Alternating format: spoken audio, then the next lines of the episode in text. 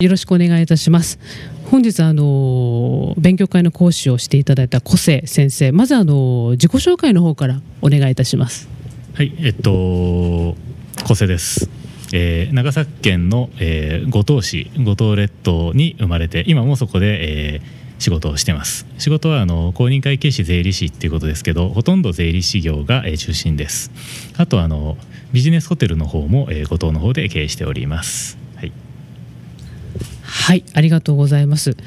あの本日は社長のための会計と財務戦略勉強会ということで、あの講師で来ていただいている形ですけれども、この勉強会の内容と狙いをあの教えてください。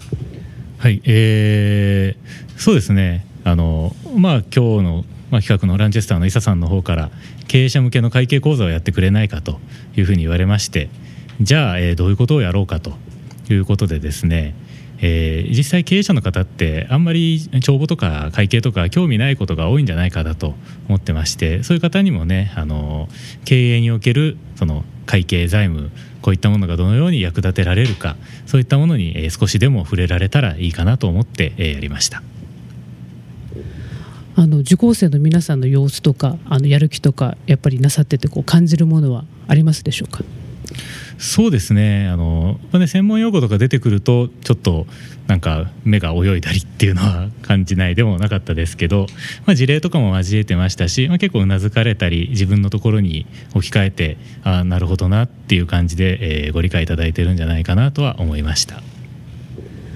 はい、わかりました。あの次回もあの開催予定ということですけれども、ちなみに次回はどのような内容を予定なさってるんでしょうか？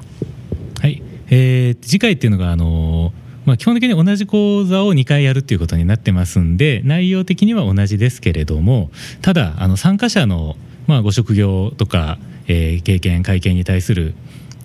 そのなんていうんですか知識とかそういうものに応じてアドリブで結構変えていくんで同じ内容であってもやるたびに、えー言うことは変わってくるかなと。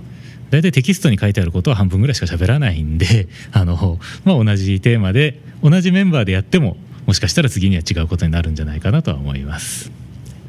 はい、わかりました。どうもありがとうございます。